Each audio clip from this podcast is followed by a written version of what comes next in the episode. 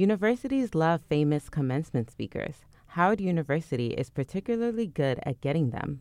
The year Black Panther came out, the school got Chadwick Boseman. I love you, Howard.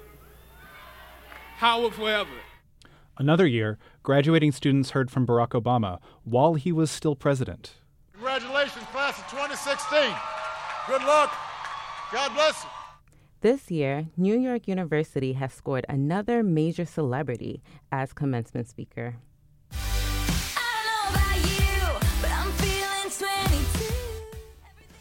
That's right.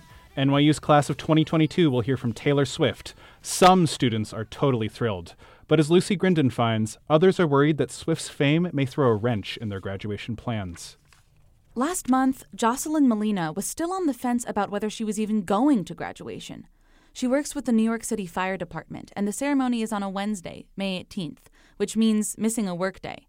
But when Melina heard that Taylor Swift was going to be the speaker, I was going to go. It was pretty automatic at that point that I was going to go. Melina booked her ticket the day she heard. She also reserved two more tickets. Her parents will be going to a smaller ceremony for just her program, so she gave one graduation ticket to her partner. She's giving the other to a friend. Not necessarily her best friend, but the one she knew would appreciate the ticket the most. She wasn't the first person that like I would invite to my commencement, but because Taylor Swift was the speaker, I did invite her. Meet Brissette Hurtado, 28, graphic designer and Taylor Swift fan. I find Taylor to be a very personal thing. What's your um, favorite song of hers? Can you pick one? No, that's illegal. Um, Mostly, she's just excited to see Taylor Swift in person. I haven't seen her in like a couple years, and I would like to.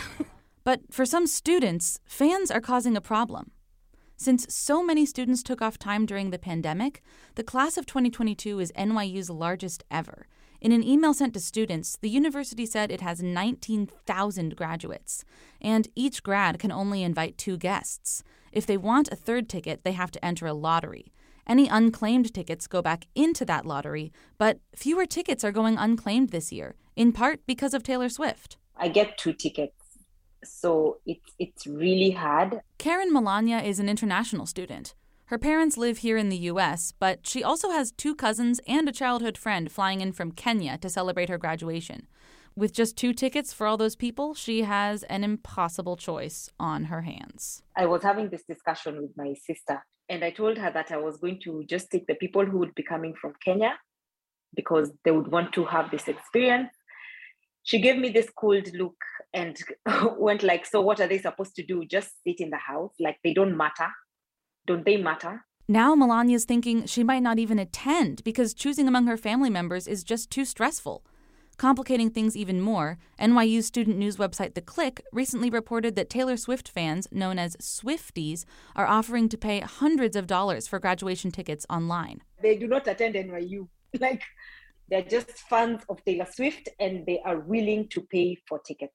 NYU strictly prohibits selling graduation tickets, but it's easy for students to advertise anonymously online.